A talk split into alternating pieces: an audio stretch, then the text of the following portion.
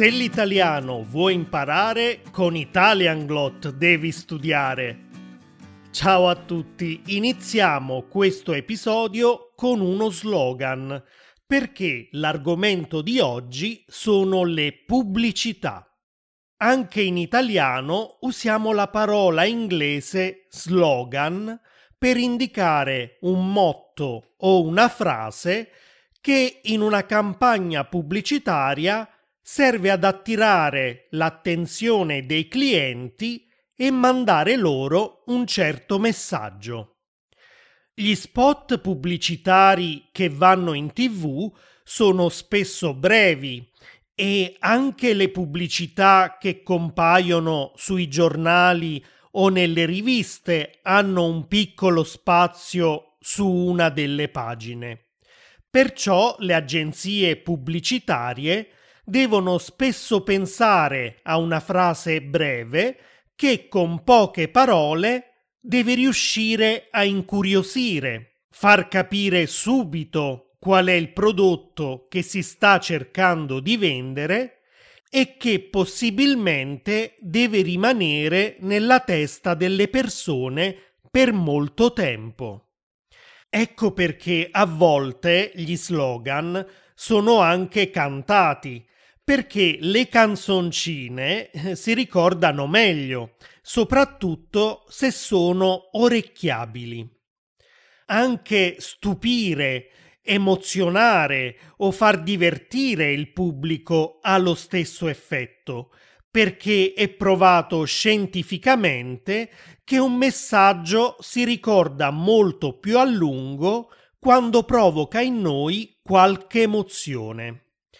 È lo stesso motivo per cui ricordate meglio quelle parole d'italiano che avete magari sentito in una canzone, in un film o una serie tv che vi è piaciuta particolarmente o anche in un bellissimo podcast come quello che state ascoltando in questo momento. Scherzi a parte, i pubblicitari lavorano giorno e notte per creare degli spot o degli annunci divertenti, strani, a volte persino provocatori, in una parola indimenticabili. E così oggi cercherò di descrivervi, di raccontarvi degli spot pubblicitari della televisione italiana che hanno lasciato un segno. E se questo episodio ti vuoi gustare, su italianglot.com devi andare. Lì la trascrizione e gli esercizi troverai e l'italiano perfettamente parlerai. E dopo questo piccolo slogan possiamo cominciare. La prima pubblicità di cui vi voglio parlare veniva trasmessa in tv negli anni 90 e pubblicizzava dei famosi cioccolatini con granella di nocciola che si chiamano Ferrero Rocher. Nello spot una donna molto ricca sta viaggiando sul sedile posteriore della sua limousine. Indossa un completo e un grande cappello gialli e ha una stola di pelliccia sulla spalla. Sfoglia una rivista quasi annoiata e poi si rivolge al suo autista. Ambrogio, avverto un leggero languorino. Allora Ambrogio le propone Ci fermiamo a prendere qualcosa? Ma la signora precisa La mia non è proprio fame, è più voglia di qualcosa di buono.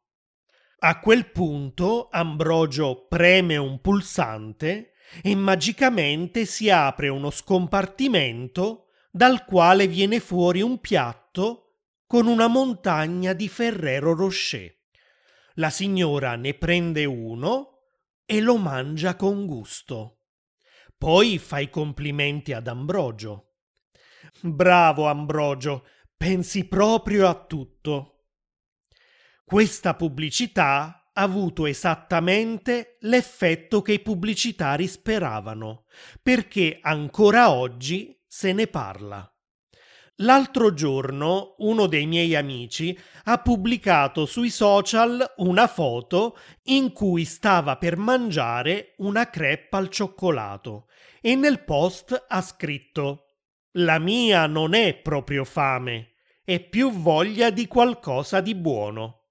Tutti abbiamo colto il riferimento alla pubblicità dei cioccolatini, anche se sono passati addirittura 30 anni.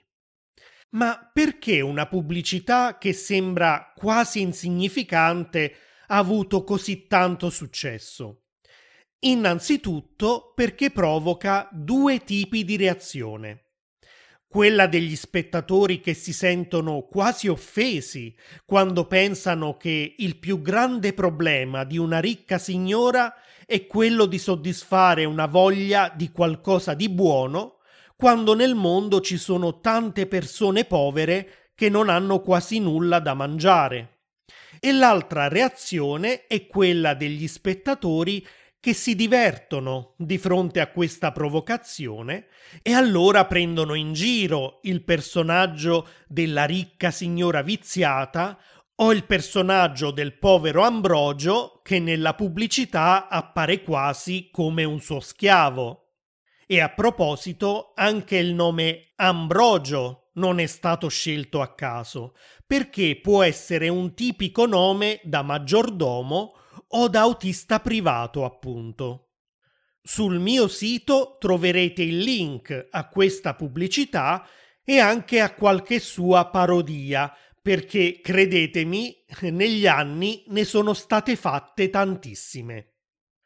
Un altro spot, o meglio, un'altra serie di spot provocatori, sono quelli di una merendina chiamata Buondì prodotta dall'azienda Motta. Nel primo di questa serie di spot, una famiglia che vive in un grosso casolare in campagna si sta preparando per fare colazione all'aperto.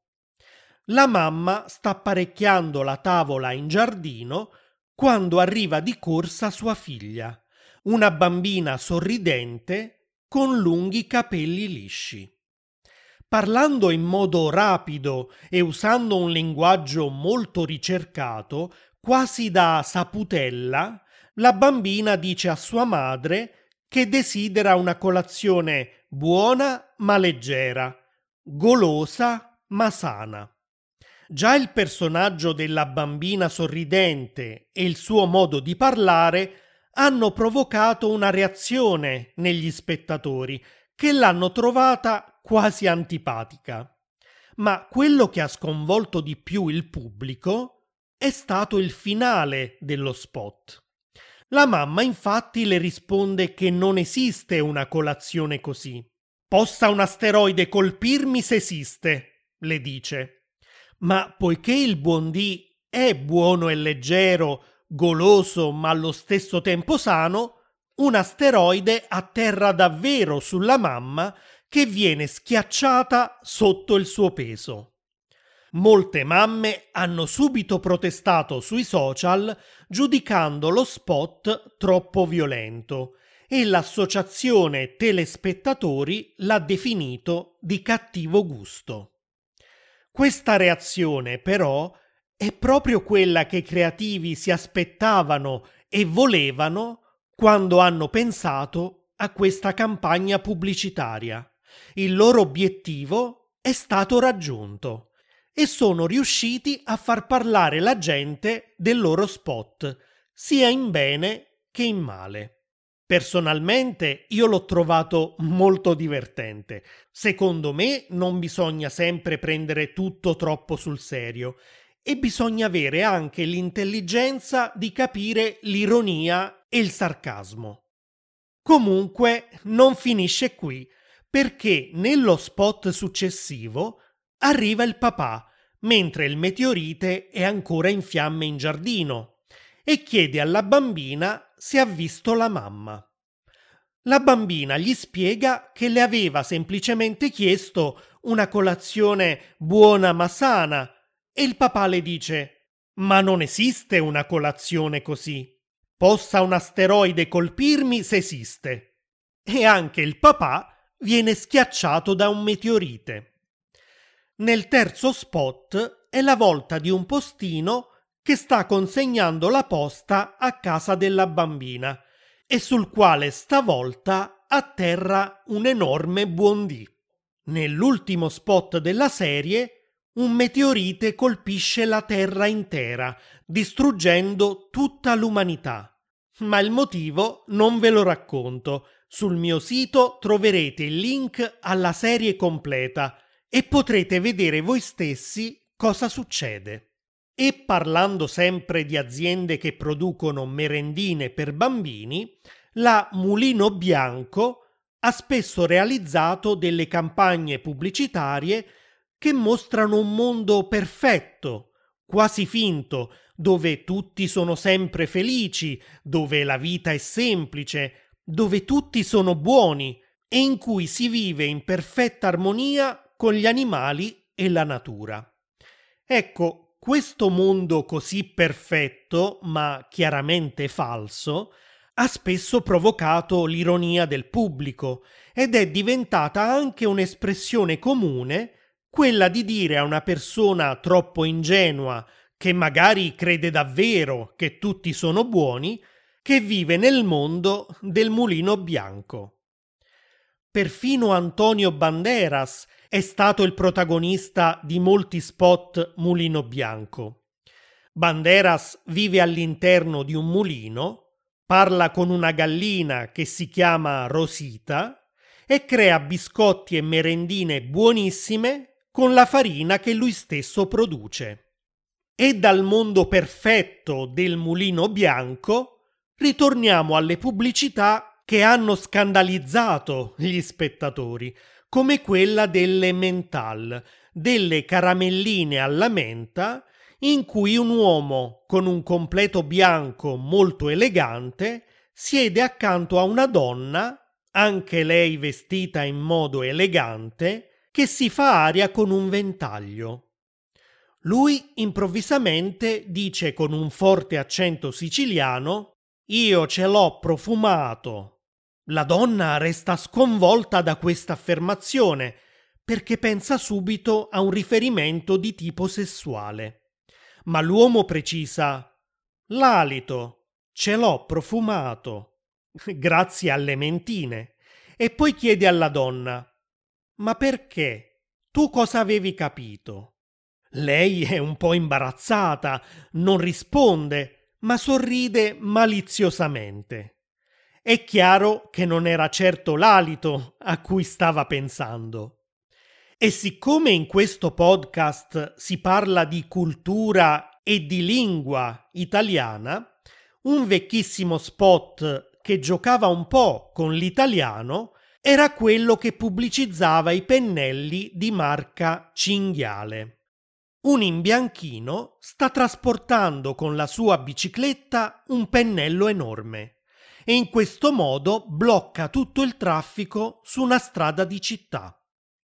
Un vigile allora gli chiede Ma cosa fa con quell'arnese? Ostacola il traffico. E l'uomo risponde Devo dipingere una parete grande, ci vuole il pennello grande. Ma il vigile gli dice Non ci vuole un pennello grande, ma un grande pennello. Come sapete, alcuni aggettivi hanno un significato letterale se si trovano dopo un sostantivo.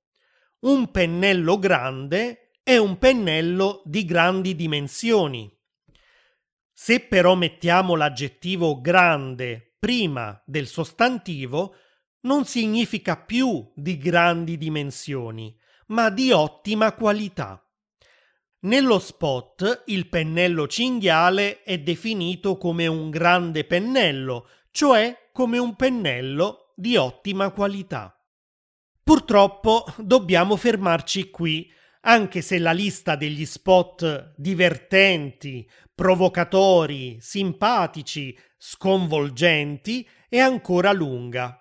Magari se vi interessa questo argomento e volete degli altri episodi in cui vi descrivo le pubblicità storiche della televisione italiana, lasciate un commento sul mio sito italianglot.com e fatemelo sapere.